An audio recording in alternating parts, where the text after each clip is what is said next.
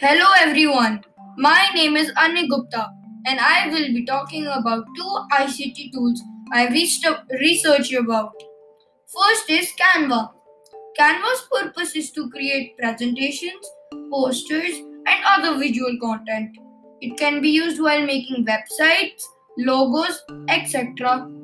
A few important features of Canva are the library of fonts, we can take other templates and customize them. They are layouts of every occasion.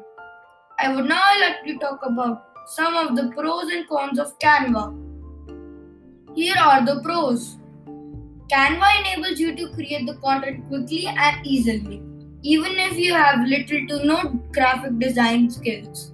Whether you use Canva designs online or off, you'll be able to create a large variety of engaging content and that, that will attract your target audience. Here are the cons of Canva. A major downside of Canva is that most of the good icons will cost you. You won't be charged until you are ready to download the image. One infographic may have well over 10 different icons that can add up quickly. I will now share my findings about WordPress. The purpose of WordPress is used to create websites. It has thousands of plugins. You can add other templates, pictures, etc. Here, some features of WordPress are that we can publish WordPress easily. There are publishing tools, which means that we can publish it with many different tools, and an easy theme system, which means that the theme system is very easy. Here are some more pros and cons of WordPress. Here are the pros.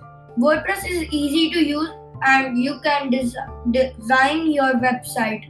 You do not need HTML editing or FTP software. Here are the cons of WordPress.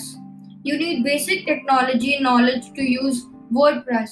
You need lots of plugins, slow speed, and the website is prone to hacking.